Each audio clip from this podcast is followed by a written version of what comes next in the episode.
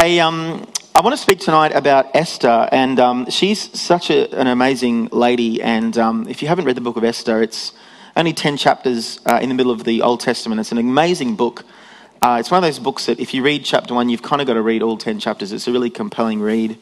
And um, yeah, so we're going to sort of talk a little bit about her story tonight and uh, just how that might relate to us in times of hopelessness uh, and, in, and, and, and how we can get to sort of seeing, well, if there's, if there's hope. So I want to talk about some, some pretty kind of hopeless situations to start off with. Uh, this guy, Horatio Spafford, um, he was a dude that lived um, a long time ago, back in like the late 1800s. And in about 1873, he had a uh, well, he had he had five children. He had one son and four daughters, and his only son uh, uh, passed away at the age of four from scarlet fever, um, which you can imagine would have been a really um, horrible thing to happen. Um, a couple of years later, he wanted to go to. He was American. He wanted to go to Europe to um, have a bit of a holiday. Uh, to go and see his friend D.L. Moody preach. And so he actually sent his family on ahead of him, his wife and his four daughters. And the ship they were, they were, uh, they were traveling on actually hit uh, another ship and sank. And um, his wife survived, but the four daughters drowned in the tragedy. And um, his, uh, many, many years later, him and his wife, they had more children after this. And um, one of his daughters said that um, as he was passing over that place where his daughters had drowned, he actually penned the song It Is Well, which is an old hymn. And um, you can see the words up on the screen there. Um, but I, I want to draw your attention to those last four lines. Whatever my lot, in other words, whatever's going on, thou, God, has taught me to say, It is well, it is well with my soul.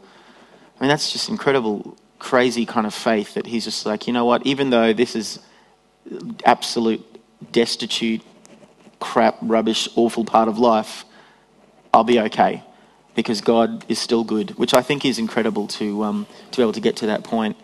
Um, and then, of course, you've got the story of Job in the Bible, who um, Job was a guy who lost, in the space of a few minutes, it almost seemed, that he lost um, his animals, uh, which were all stolen, his servants were all killed, and um, his house fell to the ground and his children were, uh, were all killed. Uh, it seemed all in the space of a very short time.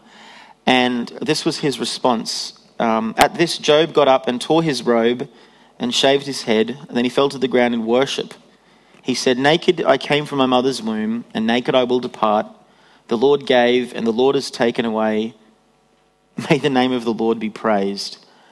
I don't know about you, but um, when I've had my moments of grief and my moments of despair, um, I haven't fallen to the ground and said, May the name of the Lord be praised. I've said a lot of other things, there, but I don't think you'd find them in the Bible. And I, I want to sort of make a bet that many of you would be, would be the same. Um, I'm from Kalanga. I know a lot of cool Kalanga words. Um, tonight's not the time for a Kalanga English lesson. Um, but you know what I mean? Like, this is crazy, like that Job does this. I often I find it interesting, though. A lot of people say he just worshipped God straight away, but uh, it does say that he got up, he tore his robe, he shaved his head, which was a way of showing grief. And so maybe some people can say that that is uh, a moment of worship, and maybe it was. But um, I think it's fascinating that that's his first response. Horatio Spafford's response to the passing of all of his daughters his four precious daughters was to say, It is well with my soul. Um, I don't know how long it was, and, and, you know, before he actually wrote that song. I, I imagine it would have been a few weeks. Um, and then also, you know, Job's response to kind of worship God in this moment of of um, despair. But I think a little bit like Job, when I've had my moments of, of, of hardship, I remember when I first went to hospital and I was very almost a little bit euphoric at times and a bit like, no, it'll be okay, you know, God's got this and we'll be fine and, and I'll be okay. And, um, and I remember I looked back on some of my Facebook posts. You know Facebook brings up your memories from two years ago or whatever. And um, uh, it's just over two years since I went to hospital. And one of my posts was, hey guys, you know, can you pray for me? It looks like I might be in hospital um, for a couple of weeks. and I ended up being in hospital for about five months. uh, which I, if someone had told me that at the start, I would have just said, oh, no, I don't, I don't want to do that, thanks.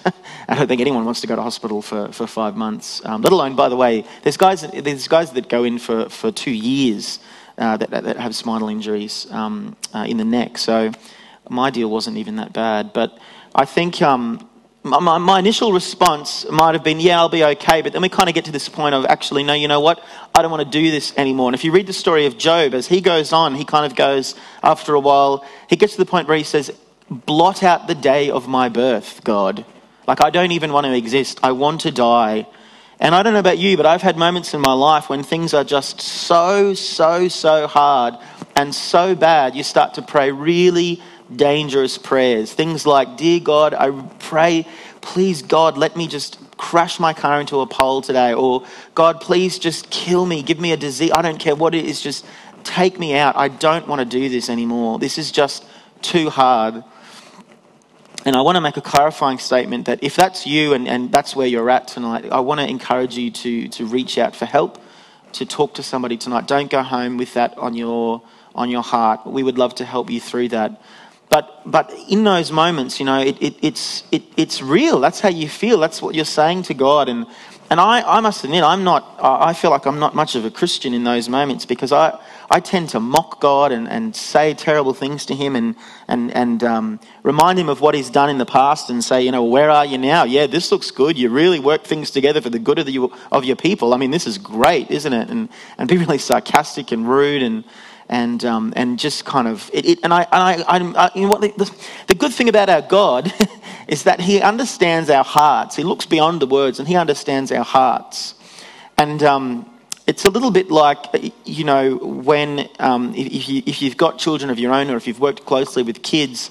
They'll often say one thing, but they mean another. You know, so for example, a baby might cry, but it, it cries in different ways, and a parent knows, oh well, that's that means that she's hungry, or that means that he's tired, or, or, or whatever, you know, and they, and they understand um, what their child needs. And I feel like God is like that because I feel like in my moments of saying those sarcastic things, God's just saying, Look, you don't understand right now, and I know that's really hard, but just calm down. you will be okay, and things will be all right, and you will get through this emotionally. I know it's hard for you right now. And so I want to talk about Esther. And um, I want to start off in Esther chapter 3. Um, there's a few different characters in the book of Esther. And um, so um, Esther has become the queen. Uh, Esther was described as one of the most beautiful women that ever lived. And, uh, and that's the reason that she was picked to be queen. It was a sort of strange kind of way of becoming the queen. Um, the king was just out, didn't care what origin, he didn't care what race, didn't care what religion or anything the women in his kingdom were. He was just like, I want the finest of them, bring them to me, and, um, and I will pick which one of them is going to be my queen. And he picks Esther, who's a Jew, which he didn't know that. So Haman, who uh, is a guy who's quite an enemy of the Jews, he comes to the king and he says, um, you know, there is, he says, there is a certain people dispersed among the peoples in all the provinces of your kingdom who keep themselves separate. Their customs are different from those of all other people, and they do not obey the king's laws. It is not in the king's best interest to tolerate them. So if it pleases the king, let a decree be issued to destroy them. And I will give 10,000 talents of silver to the king's administrators for the royal treasury. Now, I want to fix up an error I made this morning. I said, uh, the king would do anything for a buck. But I forgot that actually what happens is the king actually says, uh, Don't even worry about your money. I actually don't even need it. I don't even want it. Um, but he then, uh, the next couple of verses say, The king took his signet ring from his finger, he gave it to Haman, son of the whatever that is, the enemy of the Jews. Keep the money, the king said to Haman, and do with the people as you please. And of course, um, in those times when the king uh, you know, sealed something with his ring, that was it. The law could not be changed. It could not be repealed. Not even the king himself could say, actually, no, I don't want to do that anymore. What, that was it. That law was done and dusted. It had to take place. And so, what the king has done is he said, on this particular day, in this particular month, all of the Jews will be killed. And um, when Mordecai, now Mordecai is Esther's cousin, um, and not, not not, the uncle, as a lot of people think. That's what I thought until I read it through. And actually, they were cousins, and Mordecai raises Esther as like his own kind of daughter because um, she didn't have parents. It says um, we can assume that she was an orphan, I suppose. And so Mordecai raises her as his own daughter. When Mordecai heard about this law, he tore his clothes, sound familiar, a bit like Job, tore his clothes, put on sackcloth and ashes, and he went out into the city wailing loudly and bitterly. Now, Esther hears about this, and I don't think she quite understands the, the gravity of this law. So she actually sends clothes with her servants out to Mordecai to kind of say, hey, it's going to be okay. Like, you know, what are you crying for? You know, like, dress yourself properly, please, and, and um, you know, you'll be fine. And Mordecai uh, sends a message back to her, and, uh, and he says, Do not think that because you are in the king's house, you alone of all the Jews will escape. so, in other words, he's saying to her, You're a Jew too. Do you get it? This is a law. You, you will also be killed, Esther. Don't think that you're going to escape. And then he says this crazy thing, because I don't know about you, but if I was told that, you know, all the Christians in Australia are going to be killed, or all the, you know, um, I don't even know what nationality I am, the hairy gorilla like, uh, uh, maybe sort of Greek, but not Greek, German guys are going to be killed. Oh, whatever it is. But like, I'd be like, oh my goodness, this, this is it. Like, we're done. We're dusted. We're over. It's, it's, it's, it's, it's all over. Like, this is just terrible news. But this is what Mordecai's response is. He says to Esther, if you remain silent at this time, get this, ready? Relief and deliverance for the Jews will arise from another place. But you and your, fa- you and your father's family will perish. And of course, the, the famous verse uh, in Esther um, who knows but that you have come uh, to your royal position for such a time as this. But backtrack there. That sentence before is, is crazy. Mordecai says, if you don't do anything about this, that's okay. Something will happen anyway.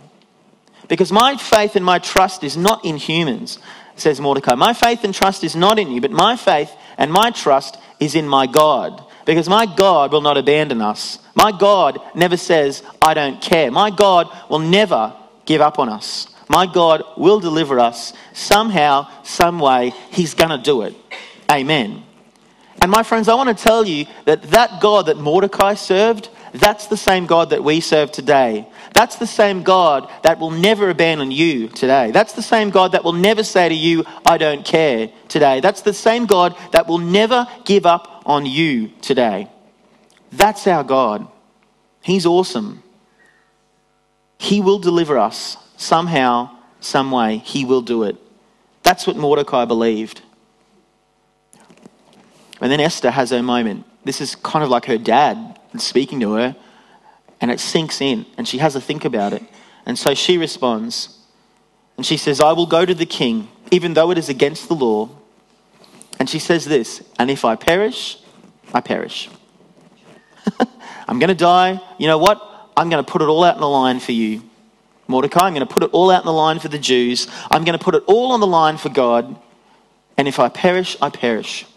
Because you see, even though she was the king's wife, not even she could just go up to the king and talk to him. She had to be accepted. And the king hadn't seen her for 30 days, so she was worried that he might not listen to her and that he might say, Get out of my presence and, and, and, and kill her. Because if you approach the king without him wanting to, if you approach the king on a bad day, for example, he would wipe you out. And so she fasts for three days. She asks Mordecai and all the Jews, fast with me. Let's not eat. Let's pray. Let's ask God to do something about this. We don't know what he can do because we know the law can't be changed, but let's just put it out there and see what happens. And so, of course, she goes to the king and he's happy to see her. He holds out his golden scepter to her, which I think is just bizarre. And, um, and, uh, and he listens to her, and of course, it takes some time, and eventually she's able to talk through him. But before I go, and before we go and talk about what she says to the king, because it's sort of a little bit strange. She asks the king uh, and Haman to come and have dinner with her. And they come and they have this wonderful time.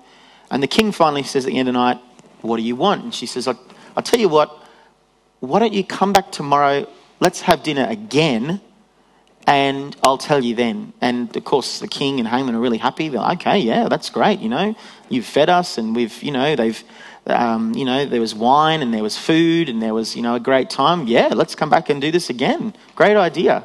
And so off they go, and um, and so what happens is uh, that's that that um, after that first dinner, it says that night the king could not sleep. So he ordered the book of the Chronicles, the record of his reign, to be brought in and read to him.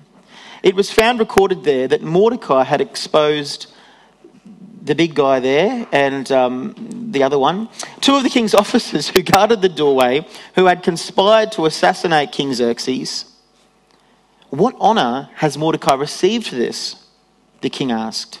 Nothing has been done for him his attendants answered. And so this is kind of like, gets to the morning and the king's like, What? Nothing's been done for Mordecai? He saved my life. Like these two guys were going to kill me. He found out about it. He stopped it from happening. He saved my life. And we haven't thanked him? And the king says, Who's out there in the court right now? And, the, and, and if his officials say, Oh, actually, Haman's just come in because Haman had just come in the palace.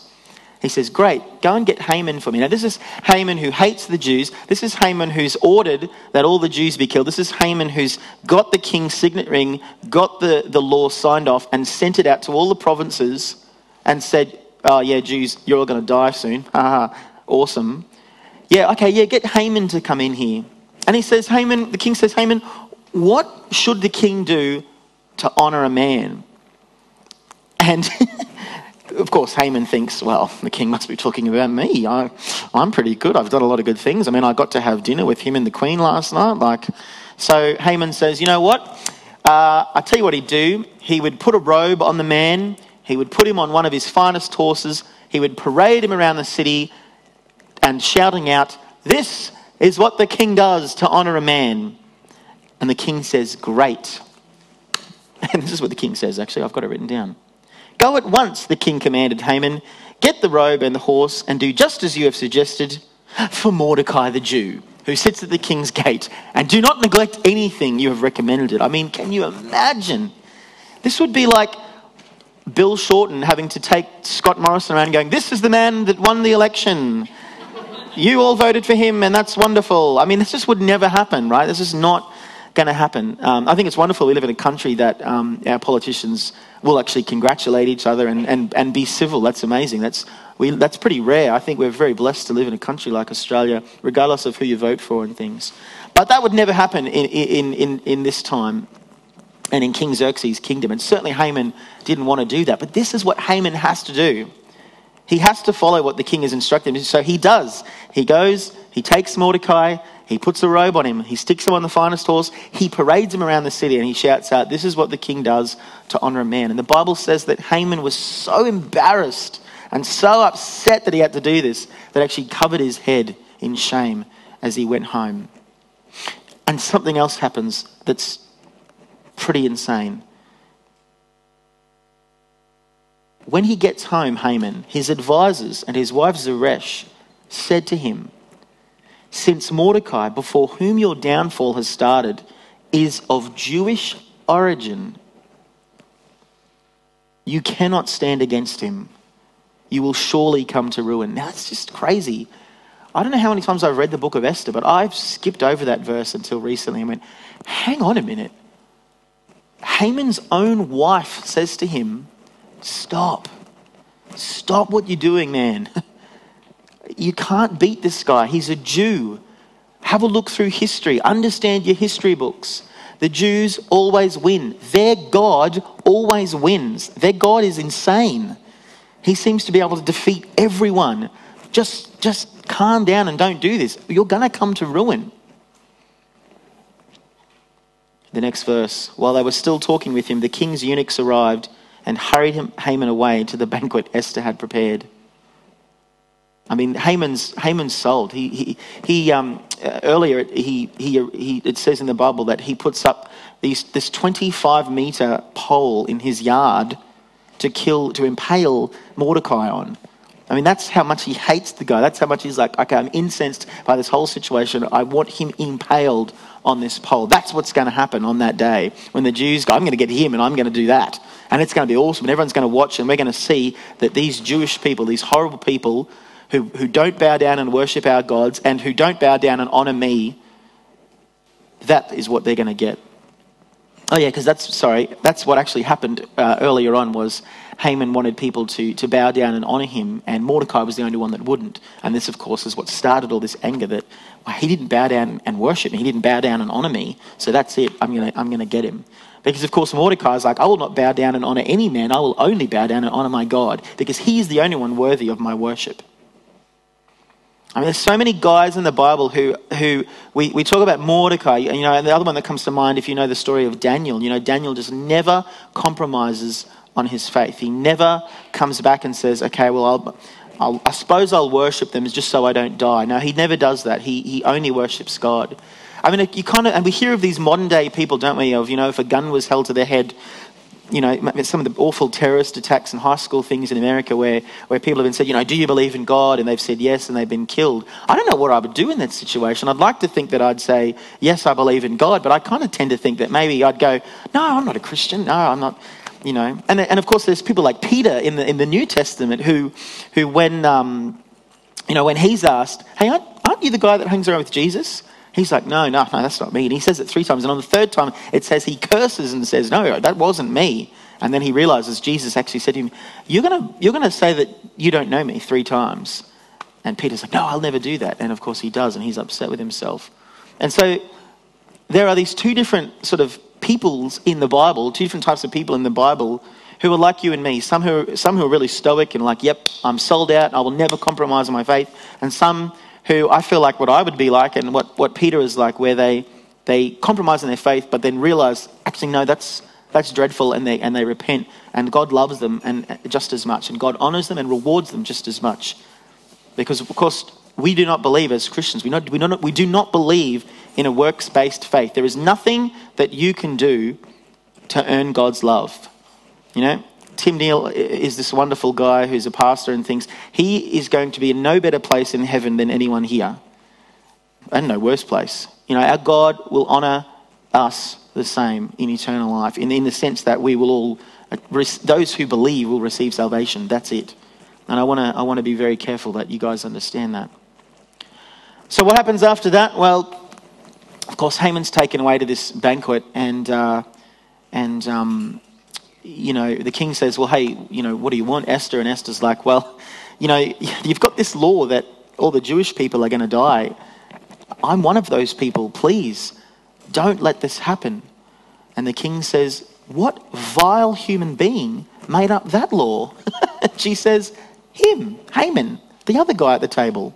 And the king is so enraged, he gets up from his chair uh, and it says he stops drinking his wine. That's what the Bible says. And he goes out and he has a walk around the palace. Meanwhile, Esther goes and reclines on the couch. Presumably, she was upset. Maybe she was crying. Maybe she was shaking with fear. I don't know. But she goes and she lies down on the couch.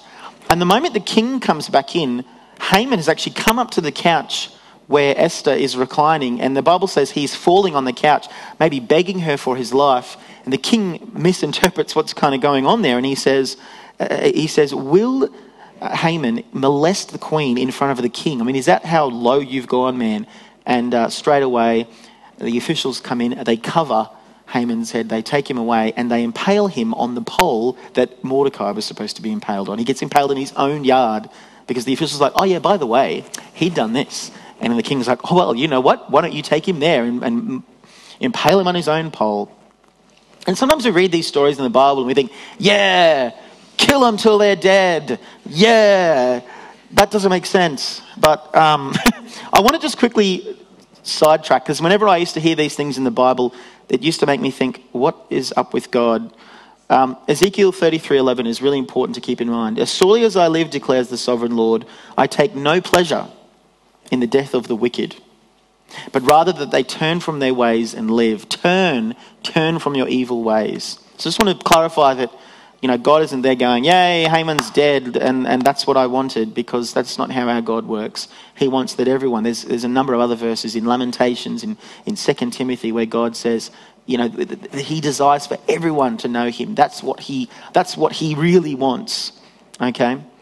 Um, and, and, you'd have to have someone smart like Tim Neal come and explain, you know, God's will versus, um, you know, human will and all this kind of stuff. And, and I don't quite understand it. And, and, the way Tim looks, he probably doesn't quite understand it either. But there's a beautiful complexity there that I think one day will be fully revealed in eternity. But for now, we sit in this kind of, uh, we, we kind of sit in this, in this world where some of those things don't fully, we don't fully quite understand what they mean.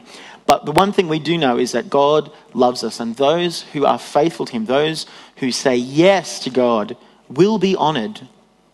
And that's actually what happens to Mordecai. Mordecai, Mordecai ends up uh, being honored so much that he becomes second in charge to the king. All right? I don't know what else happens. You can probably find out in history books and the things what happens with Esther and, and Mordecai and things. But in terms of the Bible, in chapter 10, which is only three verses long, it's interesting. You think they just could have chucked on the end of chapter 9. But anyway, I don't know who made up the chapters and verses, but they didn't do a very good job with Esther. Anyway, so, uh, but that's what happens. So Mordecai is honored to the second place. I don't know what happens with Esther. But uh, because the king can't repeal the law, what he does is he says, I will make another law that on that day that we've assigned, the Jews can defend themselves with whatever measure they need. And, and of course, that's what they do. And, and so, so many of the Jews live, and so many of the Jews are able to uh, make it through. And, um, and of course, Esther and Mordecai are in that lot of people who survive, of people who are able to, to carry on with their lives. But just take stock of that story. I know it's a really long story, but I just love it. I, that's why I am going on about it for the last 20 minutes. But, you know, I just love that story because it, you know, these guys are told you're going to die and there's nothing you can do about it. And I just wonder how many of the Jews would have given up in that moment. How many of them would have um, fled the country. In fact, I was talking to, to Bill Hay this morning. If you don't, if, if, if you're ever going to come along to AIM service, you need to meet Jenny Eames and then you need to also meet Bill Hay. They are just, oh, there's, there's so many incredible people in our morning service. There really are. And, um, and Bill is just this incredible, wise, knowledgeable man. And uh, he was actually saying to me that um, after the, uh, in, in, chapter 9, it talks about the festival of, of um, Purim. I think that's how you say it, P U R I M. And, um, and what happened was that the children would dress up in fancy clothes and often dress as foreigners. And uh, there's a theory that the reason they did that was because many of the Jews, in order to not be found out to be Jewish, started to dress and act like foreigners so that they wouldn't be killed on that particular day. It's fascinating stuff. I was like, what? There's just so many complexity, complexities to these stories, so many intricacies. And I think that's, that's crazy because, like, you know, that's, that's like the temptation is to run away from trouble. I know I've tried to run away from the things um, that, um, that, are, that, are, that I'm faced with, but I mean, I can't run at all anyway, so that doesn't really make sense anyway. But anyway, um, you know what I mean? Like, we, we want to just get away from our problems, and, uh, and, we, and we can't. And, and I wonder how many of the Jews just didn't see this through because the ones that did oh the glory, right? Like, oh the amazing thing of looking back and going, wow, God took the most desperate, destitute situation we could possibly face, death, and he turned it into this amazing thing where not only do we live, but we've now got the queen and the second in charge as Jewish people, as people who will look after us and support us. Give us our rights, give us what we need to live and, and, and, and worship our God and, and, and blah, blah, blah. I mean, that's just crazy. I want, I want to show you this really cool quote from uh, one of my favorite pastors, Craig Groeschel. What do you do when you're in the valley? You remember what God has done, when He comforted you, when He guided you, when He answered your prayer exactly the way you wanted Him to, and when He didn't do what you wanted, but sometime later you realized it was exactly what you needed. and you dare to believe that what he's done before, he will do again. My friends, I don't know what all of you are going through, but I, I look around the room and I know so many of you who are going through some pretty tough stuff or have been through some tough stuff in your life. And, and how true is that quote for those of us that have been through, through the valley? And by the way, uh, you know, a lot of people say, oh, you know, especially in my situation, oh, well, you know, I often think of you, Josh, and I think, oh, well, you know, it could be worse. That is, I just don't, that's not a helpful way to think because I know people that are much, much worse than me. And those, and, and, and those people know much most people, and, and, and the list goes on. And so, pain is pain, my friends. Pain is pain, and whatever you're going through is, is, is, is what Satan is trying to get at you with right at the moment. That's what he does. Um, you know what and, and god knows that and god is there with you and god is working with you to, to uh, bring about the good of those who love him to bring about your good and to bring about his glory and as you begin to understand god more and more you begin to understand that that is actually what's best for everyone is his glory whatever it takes for his glory I mean, think about the song we sang. And I remember singing this song so many times before Wheelchair Life. Put me anywhere. Just put your glory in me. I'll serve anywhere. God's like, Really? okay, well, all right. I mean, think about the story of Job for a second. I, know I've said this before, but I want you to, I want you to take what I'm saying and I want you to apply it to your own life, okay? Because what happens in the story of Job is you know, God and the devil are having a bit of a chat. And um, I don't know how that works, but God and the devil are having a chat, and God says, Have you considered my servant Job, who's just amazing? And, um, and, and, and Satan says, You know, I bet you if I throw all this stuff at him, he won't, he won't serve you. And God's like, Really? All right, well, I'll tell you what, you can throw this, this, this, this, and this at him, but you can't do, you, here's the line, you have to stop here. And I bet you he still does. And Satan's like, All right, let's do it. And so Satan takes great delight in coming and, and, and pouring out these, these terrible things upon Job. And of course, what does Job do? He, he, he shaves his head, um, which I clearly haven't done. Um, Tim has, so maybe that's why Tim's slightly holier than me. But, but, but, he, but he worships God. And I mean, that, that's taken place in my life where, where Satan and God have had a chat, and God's gone, Have you considered my, my, my servant, my son Josh? And Satan's gone, Oh, I'll tell you what, bet you if I put him in a wheelchair, he won't worship you. God's like, all right, do it. And here I am, and I will worship God, and nothing's going to stop me. And I, and I want you to apply that to your own life for a moment. Satan and God have had a chat. Satan's gone, I'll tell you what, I'm going to do this to them because I know that will get to them. God's like, all right, here's the line where you're not allowed to cross. I bet you they'll still follow me. God takes no pleasure in those things. And I want to remind you that all pain is temporary. What we just sang before. Hallelujah. There is an appointed end to suffering. This is only temporary. Whatever we're going through, it won't last. All these things we'll look back on in eternity and go, wow, that was hard, but wasn't it worth the temporary pain? I want to finish with, with a story, a real life story of, of a lady who is such a I'm going to say such an inspiration to me, but I feel like that's a cop out because one of the things I hate is when people come up to me and go, Oh, you're such an inspiration. And I go, What does that even mean? What do you mean I'm an inspiration? And maybe you've had that applied to your own life. You're an inspiration. No, I don't know if we are an inspiration because when hardship comes at you, you don't have a choice. If you had the choice, you would say no to it. And you, would say, I don't want to do it. I would rather have a really easy life and not be an inspiration, thank you very much. I mean, isn't that all of us, right? And so this, this lady, when I say she's an inspiration, I feel like a hypocrite because now I realize that maybe that's what people mean is more so not so much that you're looking down on them, but that actually their story inspires you to keep going. And this is a lady whose story inspires me to keep going. And her name is uh, Kayla Stokeline or Kayla Stockline, I don't know how you say it. Some of you would have heard her story uh, just under a year ago. Her husband Andrew was a pastor at, um, I think it's called Inland, Inland, Hills Baptist Church in America. And uh, he's a young guy, they're, they're about 30, 30 years of age, three boys. He was having some pretty significant mental health battles, big, big church. Like he's a pastor of a huge congregation. And um, he actually took six months off to deal with his mental health problems. And uh, he started to feel a lot better in her mind. And so he, he finally came back to ministry. They actually got up and preached his first sermon back together. And, uh, and, and she was really happy. She thought he was in a much better place. And that first week that he came back, uh, during that week, he, he took his own life.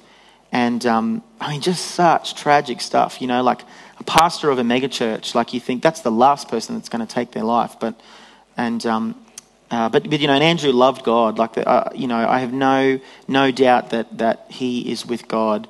Um, a lot of people will say horrible things like when you commit suicide, you go to hell. Uh, that's not how.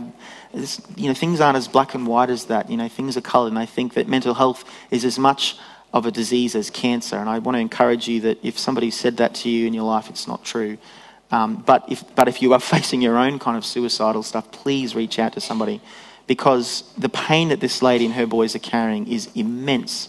Uh, you know, and, and that, that, that I won't take away in, in that, yes, Andrew had this horrible uh, mental health battle, but, but his action has, has affected Kayla and the boys incredibly in, in an awful way and, and maybe will for, for the rest of their lives. That legacy of, you know, of suicide is awful. And so this is what Kayla wrote on her Instagram only a few days ago. And I encourage you to follow her. She's incredible. She said, Every time I share my story publicly, there is a private wrestling that takes place first. I wonder if this applies to your own life. Where I argue with God and I tell him all the reasons why he picked the wrong person. oh, my goodness. And all the reasons why Andrew should be the one carrying this message, not me. And all the reasons why I hate that he has trusted me with carrying this message.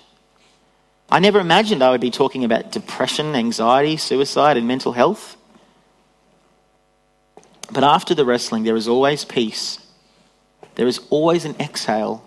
There is always a way forward, even if it's just a few steps. My friend, if you are carrying a painful privilege or feel like your calling is way out of your comfort zone, you are not alone. The wrestling is normal.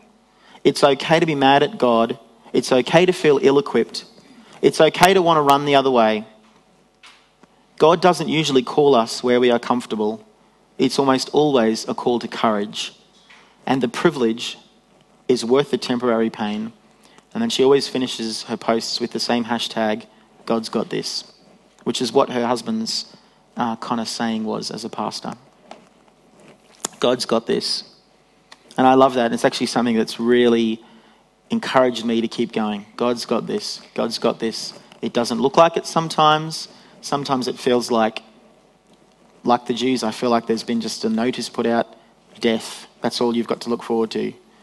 But then I see these amazing things that God does, and I see His hand, and I see Him at work, and I see Him doing these incredibly beautiful and amazing things in and through me, in and through um, you guys, and um, and you know, look, I don't want to big note Rivers and make you think that I'm arrogant or something, but this is such an amazing church. We've got some incredible people here in this room who've been through some incredibly tough situations, and God's got this. So, just before we take communion, I want to encourage you with Psalm 33. We wait in hope for the Lord. He is our help and our shield. In Him our hearts rejoice, for we trust in His holy name. May your unfailing love be with us, Lord, even as we put our hope in you. God will never abandon you. God will never say, I don't care, and God will never give up on you. Even when it doesn't look like it. And there are some days where you listen to sermons, you listen to Christian music, whatever, and you just think, yeah, right. And that's okay. But keep going forward. Keep going forward. Keep going forward. And know that you're not alone, that there are people who are with you, that there are people who are in your corner fighting for you and fighting with you. Jesus proved that he always wins. God has proved time and time again that he cannot be defeated. That story in Esther proves that. You can't beat God, you can't wipe out God. He doesn't he just can't be wiped out. He, he, he has to win. He cannot be defeated. He's the undefeatable God. Jesus went to the cross and he took the punishment for our sins and he died. But if it was left at that, it would just kind of mean that, oh, I suppose our punishment is taken care of. But no, Jesus defeated death. God defeated death and Jesus was raised to life, proving that when we die, we can also be raised to life with him. And uh, we take communion and we remember um, Jesus' body, which was broken for us, and that's when we take the gluten free Sakatas, aka the bread.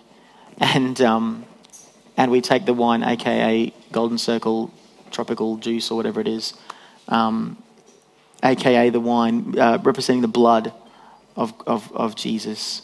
Um, and it's such a, such a special time for us every week to just come back and remember he can't lose.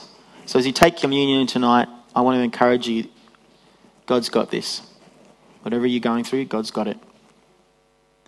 And please, I, just, I really feel in my heart right now, God's just reminding me to tell you there are people in this room that you need to talk to someone tonight. You need to reach out and you need to lean on someone else. And if that's you, please do that. There are so many people here. Um, I'm more than happy to talk to you. Um, there are so many wonderful people in this church who, who will talk to you as well.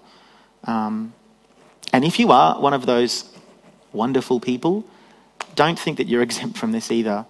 Um, you know, even as a pastor, there have been nights where I've come up for prayer because I'm like, well, I'm, I, am i am still, you know, we're, we're still part of the team. Um, yeah, absolutely. That's so important. God's got this. Cool. So I might invite um, maybe the band to come up and, and, play some tunes while we have communion, and um, and then you guys can come out communion. So um, let's pray. oh God, thank you so much that you never abandon us, that you never say, I don't care, and that you never give up on us. Thank you that you love us. Thank you that you absolutely have our best interests at heart. Father, thank you for the mountaintop. Thank you when things are going well. And Father, for the valley, it seems hard to say thank you because it seems like such an awful place. And yet, so many times we see your hand at work, even more so in those times. So, thank you. And I really pray for those people, God, who need to be lifted up tonight. I pray that you would encourage them through this message, through Esther. God, I pray that you would lift them up through um, the love that you've poured out into uh, the people in this place here tonight.